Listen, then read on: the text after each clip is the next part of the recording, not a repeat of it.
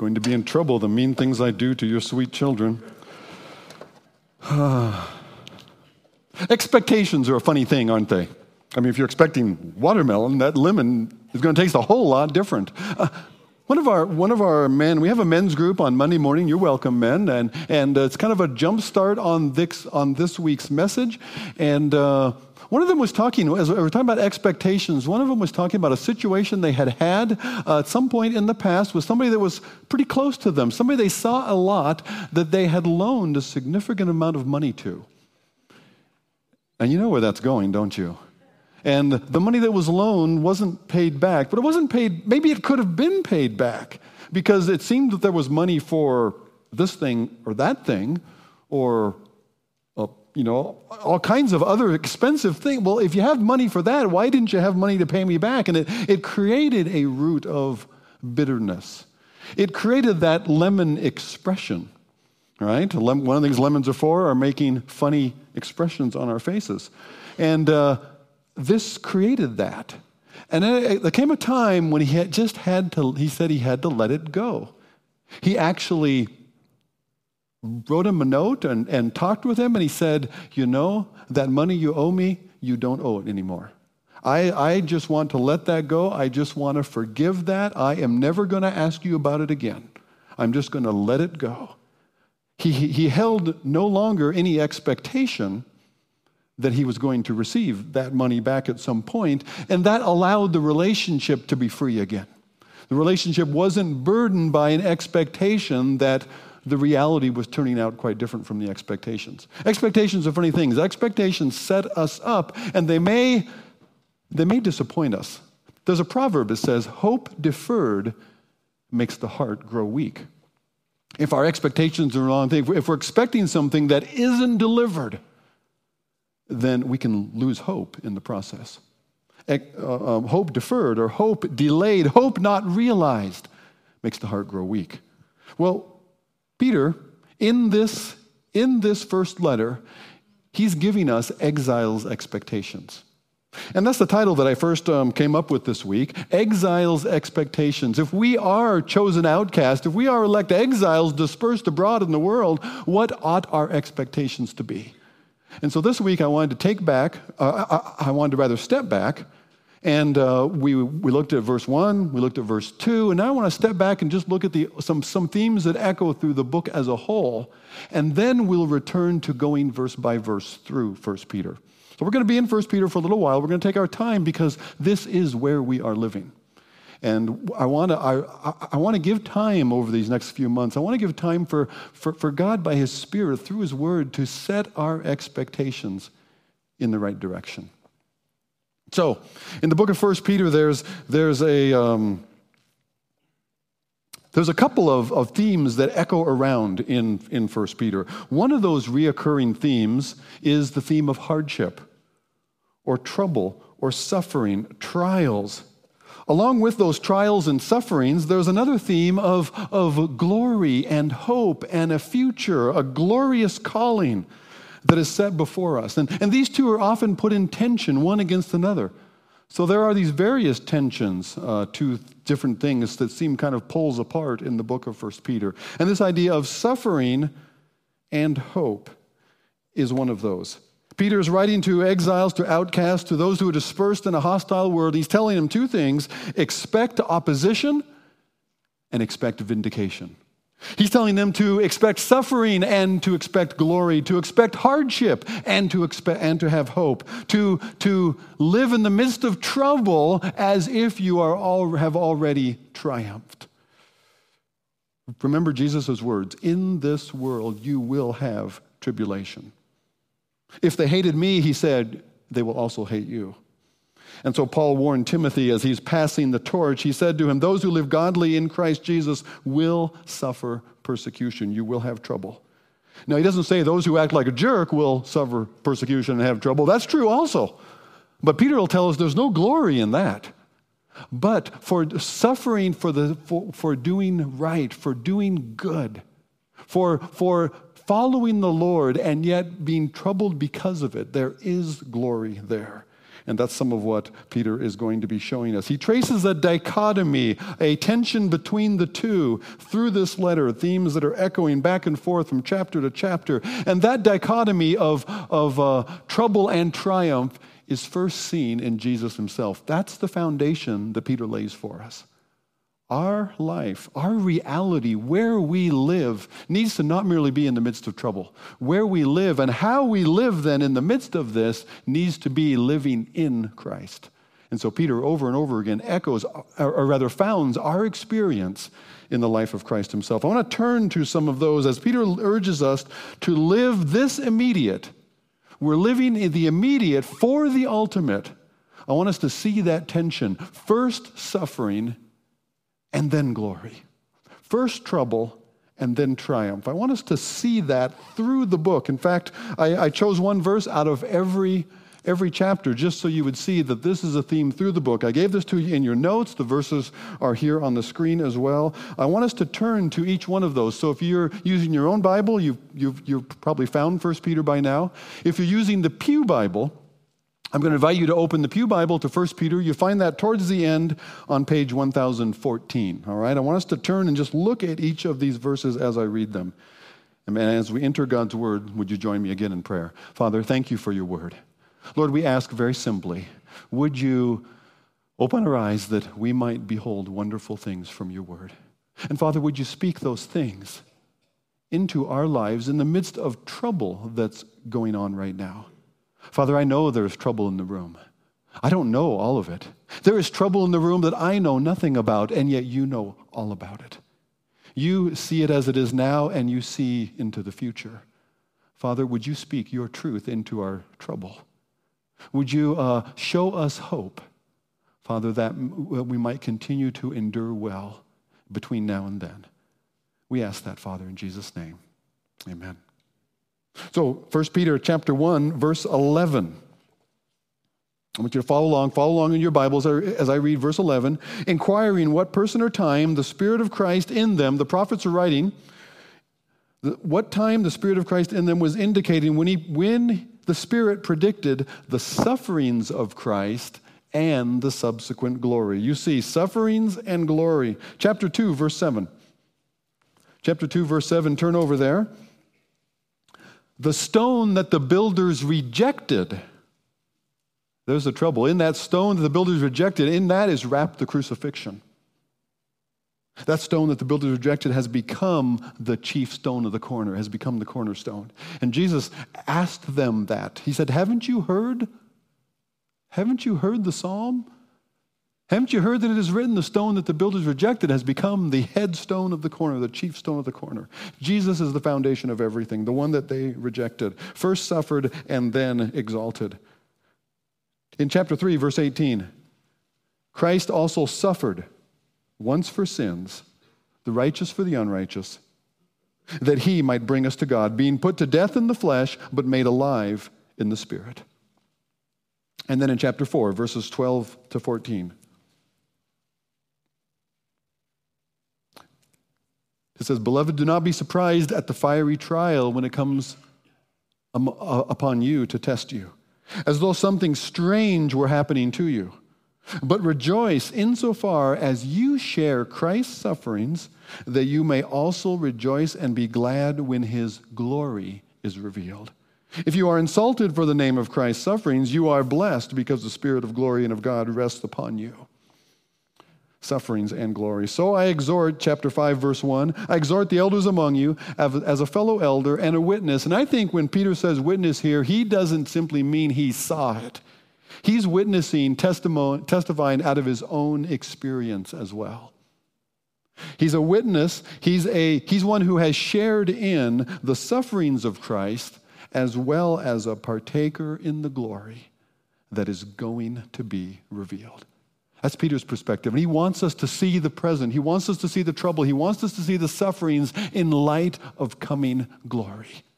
He wants to set exiles' expectations. He wants to tell us there's this challenge, there's this pressure between the immediate and the ultimate. They have a saying in leadership circles that says, never let the urgent crowd out the important. And that can happen in our perspective. That the immediate, because it seems so urgent, it's right in front of us, it's right around us, it presses in on us, the immediate often gets our eyes off of the ultimate, that which is far more important and far more enduring.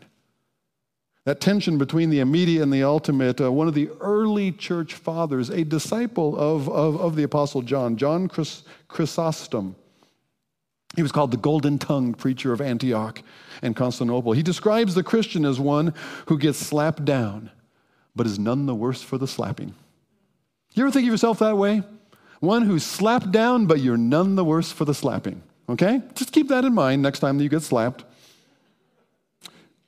The reason is that the Christian view of life, there is always a vital tension between what is immediate and what is ultimate. The immediate, which is formed by our present circumstances and our short term prospects, may be sometimes horrific.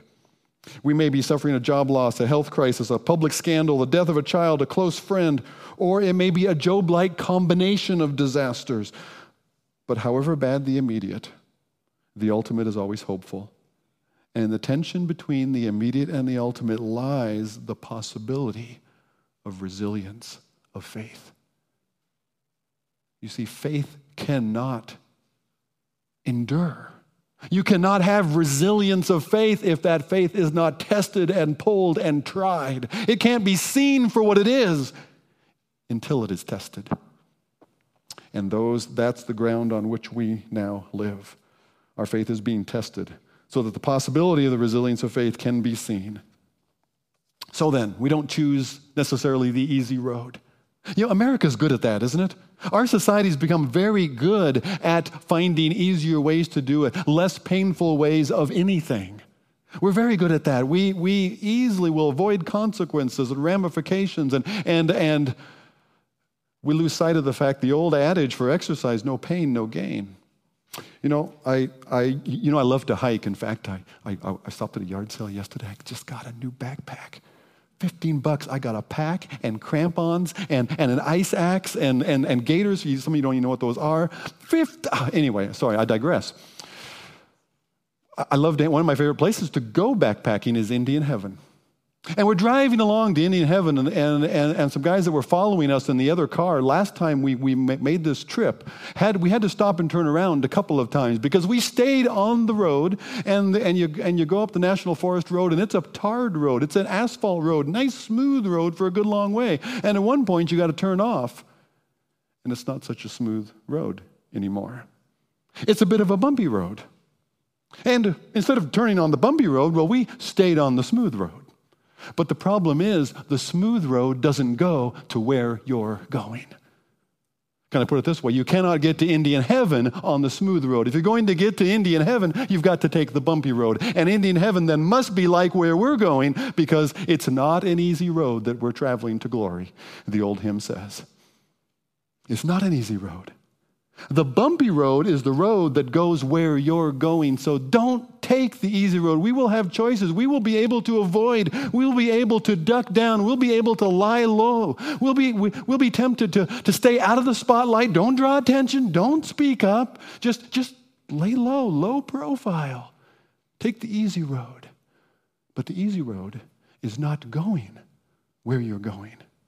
So don't draw into that temptation to take the easy road. Our Lord said, If anyone would be my disciple, if anyone would be my follower, if anyone would learn from me, he says, deny yourself, take up your cross, and follow me. It's not an easy road, but that's the road that goes toward glory. Now, in, uh, in those, in those, um, verses that we were reading, there's, there's, another, there's another aspect to it. In, in, in, in, in chapter 4, we read verse 14, there's another important feature. Let me, let me get back to verse 14. Did we read verse 14? Yes, we did. It said, If you are insulted for the name of Christ, you are blessed because the Spirit of glory and of God rests upon you. That's the third piece. There's suffering. Well, suffering's over here. There's glory and in the midst of that, God is doing something that he alludes to in chapter 4 verse 14 but i want us to now i want us to back up and just consider that because we're going to unpack a little more fully you see peter's letter is not just theological. It's not just an, ad, uh, uh, an aspect of the of perspective of our mind. It gets very practical. It deals with present holiness in the midst of this hardship toward, toward our future hope. So there's three words I want us to think about all the way through 1 Peter, and that is hardship, holiness, and hope. In fact, it is holiness through this present hardship in hope of God's promise. Okay, so keep those in mind. Holiness is worked out in the midst, through the midst of hardship, in hope. Hope is that which is set before us that guides our expectations and, and, and draws us and calls us onwards and, and tells us to stick to it and, and even follow that bumpy road. That, that hope that is set before us allows us to endure what is going on in the present. And, and not only to endure it, but to endure it not toward bitterness, not toward a funny expression on our face, but rather to endure it toward God's future, what He is working in us, that holiness that He is producing. You see, First Peter is not merely a philosophical or theological book. First Peter is a very practical book. Let me just give you a list of some of the things that it talks about. It talks about personal devotions and church worship. It talks about how to function as a citizen in society. You know, you might be denied things in this society in, in the future. You might be denied certain rights or privileges that other people have. It talks about how to conduct ourselves in the midst of the political debate or tensions or upheaval. It talks about how to conduct yourself at work, whether you're the boss or toward your boss. It talks about what to do when you're falsely accused or slandered, when you're called a hater, a bigot, a hypocrite. You know, it's interesting. The, the, earliest, the earliest depiction of the crucifixion that we have found archaeologically is probably dated to the second century. The earliest depiction of the crucifixion in Christian circles and it's actually a, a, a bit of graffiti mocking Christians. Go ahead and put that up here. Uh, it's it's uh, in very crude Greek. It says underneath it, Alex, we'll just call him Alex. Alex worships his God. And his God is a, is a man on a cross, but with the head of a donkey. And it's mocking this idea that, that the, the cross was a, was a stumbling block, it was foolishness to the Greeks that that glory could be achieved through suffering and death for the sake of others. And so they mocked it. And they mocked those who believed that. But this was found in Rome. And in the next room, when they found these ruins, in the next room was added another inscription in another hand. In fact, it was added in Latin rather than Greek. And it said, Alex is faithful. Alexamenos fidelis. Alex is faithful. You see, there, will, there might be graffiti written over your life right now. There might be scorn piled on. There might be, be um, labels thrown at you, derision cast upon you. But it's God's handwriting that you care about. And what we want to hear is faithful. Well done. In the midst of the trouble, in the midst of the press, well done, thou good and faithful servant. This book's going to talk about how to relate as husband and wife, whether your spouse is a believer or not. It's going to talk about harmony as a church. You see, pressure without out there, pressure without there, out there can, can also feed conflict inside. It's going to talk about how to guard our tongue and our closeness to God. It's going to talk about avoiding temptations and the kind of immorality that will be rampant in our days. There are many distractions, there are many diversions, there are billboards promising all kinds of things. And Peter will warn us how to, how to avoid temptations, how to manage peer pressure, how to be salt and light, how to be peer pressure in, rather than being driven by it, what to do and what not to do. Should I drink? Should I go to that party? What things will dampen my prayer life? Where should I serve, or how should I serve, or who should serve in the church? Personal accountability, how to lead others, or what do I expect from leaders in the church? In a stressful time, Peter even talks about how do we manage stress.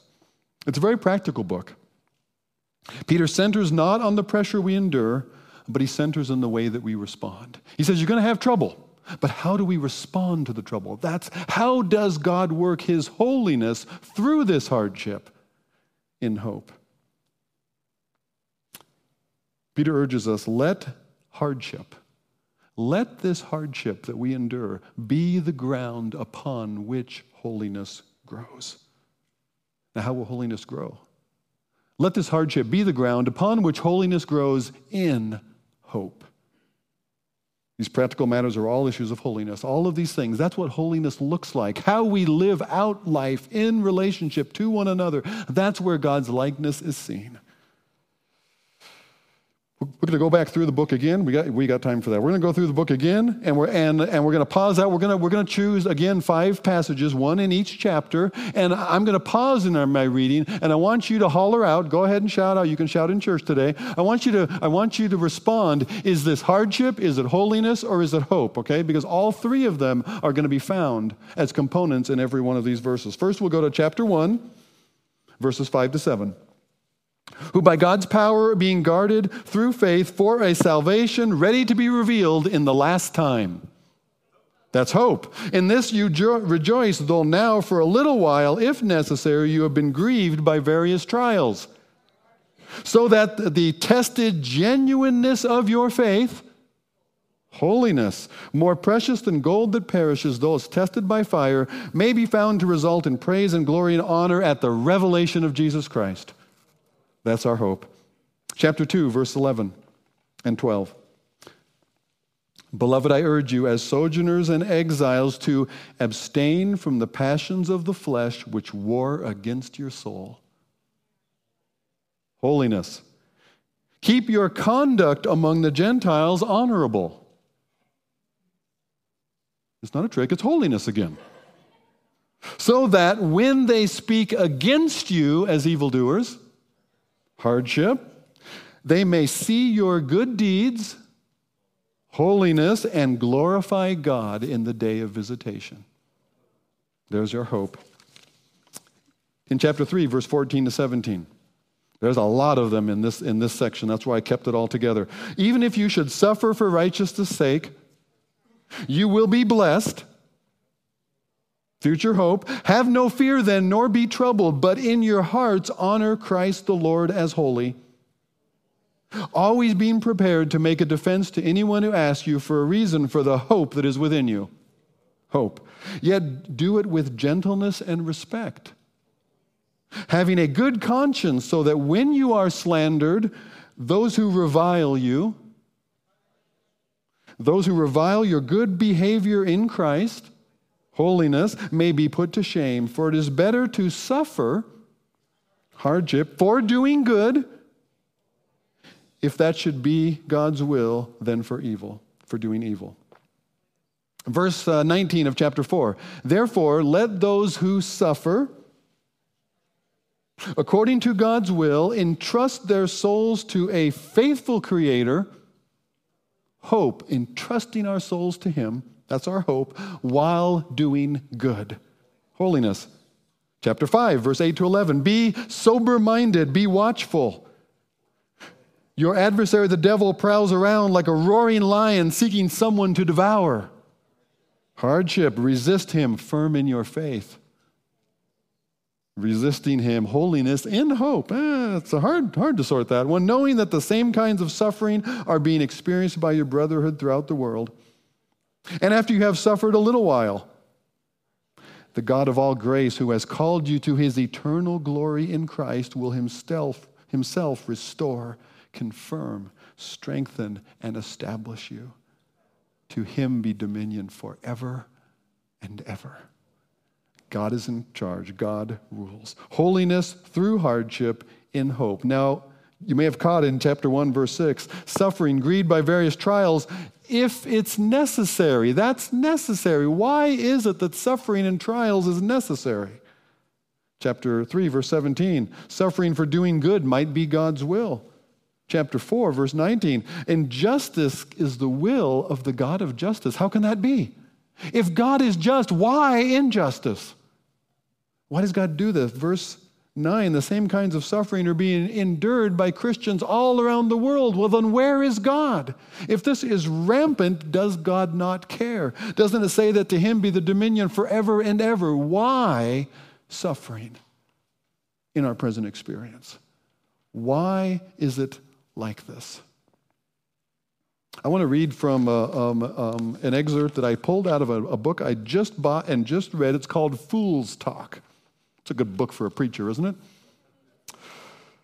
It's by Os Guinness, and I've given you the reference there. It's on the back of your uh, insert. I wanted you to have this and take this with you. The cross, have a object lesson for this. Better get that out.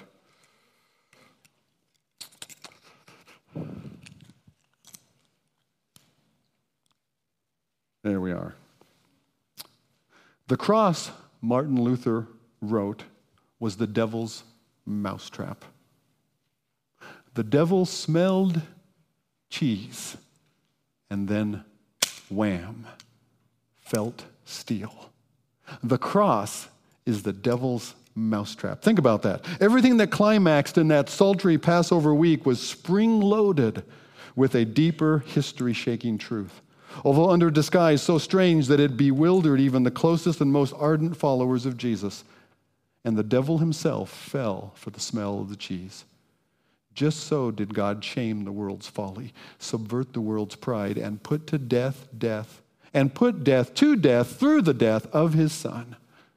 And the sober truth is surely that this was the way, the only way that it had to be done. There was no other way.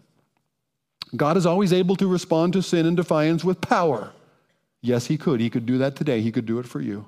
From the Garden of Eden and the Tower of Babel on, God countered all the pride and evil of human imagination and set boundaries to contain all the defiance against Him and the order of His creation. Power, however, usually overcomes by destroying what defies it. Thus, as Niebuhr insisted, there is a limit to what even the power of God can do as power alone, for such power does not reach the heart of the rebel. Power can fence us in, but only sacrificial love can find us out. Power can win when we are ranged against it, but it cannot win us.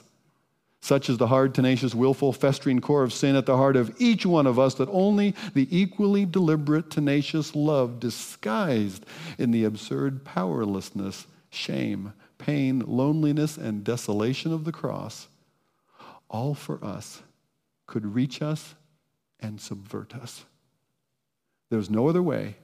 It takes the full folly and weakness of the cross to find us out and win us back. Peter will have much to say about what we do. He'll have much to say about what we go through. But putting that all in perspective, what is it for? What is it all about? It's all in hope of what God is doing today for our future. God is working all of these things in present to remind us that this in the present is for his future purpose, that has to work this way. There is no other way. It says in, in 1 Corinthians chapter 4, verse 17, 18, this light momentary affliction is preparing for us an eternal weight of glory far beyond all comparison. As we look not at the things which are seen, we haven't seen it yet. That's hope.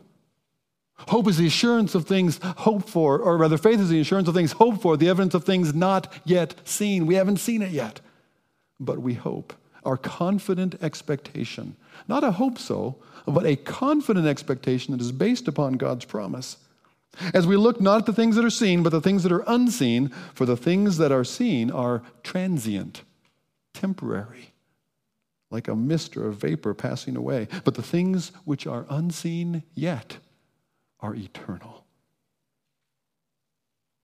In Romans chapter 8, I consider that the sufferings of this present time are not worthy to be compared with the glory which shall be revealed in us. God is working. This is his business, this is what he's about, and God is accomplishing his purpose. A grain of sand gets under the skin of an oyster. Does an oyster have skin? They have a shell, and it gets inside the shell, into the hard, into the soft spot. And it's a hard grain of sand, and it's rough. And so the oyster begins to make a pearl. It's out of that little grit, out of that difficulty that the pearl is born. Carbon, subject to temperatures up to 2,500 degrees Fahrenheit, and up to great pressures of 800,000 pounds per square inch, carbon is transformed into a diamond. That's what it takes. That's how they're made. Why hardship? Why suffering? If God is in control, He could take us all home. But He's not done yet. The road that we are on, which is the glory of Jesus Himself being formed and perfected in us, is reached by a bumpy road. That's what God is doing in the present time. The circumstances that you will find yourself in, the circumstances you already find us in, these are the ground in which holiness can grow in hope. And the best way for holiness to grow is in hope. So, one of the things that, that Peter sets before us, and one of the things he's going to remind us of over and over and over again, is our hope in Christ, the, the assurance of our future, that confident expectation that is based on God's promise that is set before us that we must not lose sight of. If we lose sight of the hope set before us, we will easily be overwhelmed by the troubles that surround us. All right? If we lose hope of the if we lose sight of the hope set before us, we will easily be overwhelmed by the troubles that surround us. Because they are many. You know that as well as I do. Peter is going to press us. How will we feed our hope? How will you feed your hope? If hope is essential for holiness to grow in the midst of this hard ground, how will we feed our hope? One of the things he'll tell us is desire the sincere milk of the word that you may grow thereby. He's going to talk to us about our devotion time. He's going to talk to us about our worship together. Let me put this before you in closing. Why do unjust sufferings purify gold, make diamonds, produce glory? It is there in willing suffering for others, there that we are nearest to Jesus. We could duck, we could dodge, we could choose a smoother road. But it's the road of hardship chosen, not merely because it's hard, but hardship that's chosen for the sake of another. There is where we will find ourselves nearest to our Savior who loved us and gave himself for us. Hebrews chapter 12 opens this way Let us lay aside every weight and sin which clings so closely to us, and let us run with endurance the race that is set before us. Looking to Jesus, the founder and perfecter, the author and finisher, the one who has gone before and brings us along. Let us look to Jesus, the founder and perfecter of our faith, who for the joy that was set before him, for the joy set before him, endured the cross, despising its shame, and is seated at the right hand of the throne of God. I put that verse slightly differently, I think, on your notes an alternate translation that just, it just kind of struck a chord for me. Jesus, who for the joy that was set before him, there is his hope, endured the cross, hardship, making light of its disgrace, and is seated at the right hand of the throne of God. Peter will help us how to make light of present disgrace for the sake of Christ in pursuit of his glory. Father, there are troubles, Lord, in, that are represented in the room this morning. There's hardship, some of which I know about and much that I don't. But Lord, I, I lift our body together, this family, I lift before you. Lord, we ask for your grace and mercy. We don't ask to escape every trouble. Lord, we do pray that you would protect us in the midst of them. That, Father, we pray that you would be our refuge, our shelter, that as that psalm said, that you would not only be near, you would be a very present help in time, in time of trouble. Lord, that even in our worship now, again, we would experience your presence in our midst, as well as lean our hearts upon your promise. Father, as we look into this book, as we hear your words as the church has for 2,000 years, Lord, would you feed our hope that your holiness might be worked in us? Father, that we would present not only our wealth in offering to you now, but Lord, that we would present our own lives because in hope we entrust ourselves to you. Lord, bless this offering in that way. That this offering would be an offering not merely from us, but it would be an offering of us for your glory and for your working. We ask it in Jesus' name. Amen. Sing with me, would you?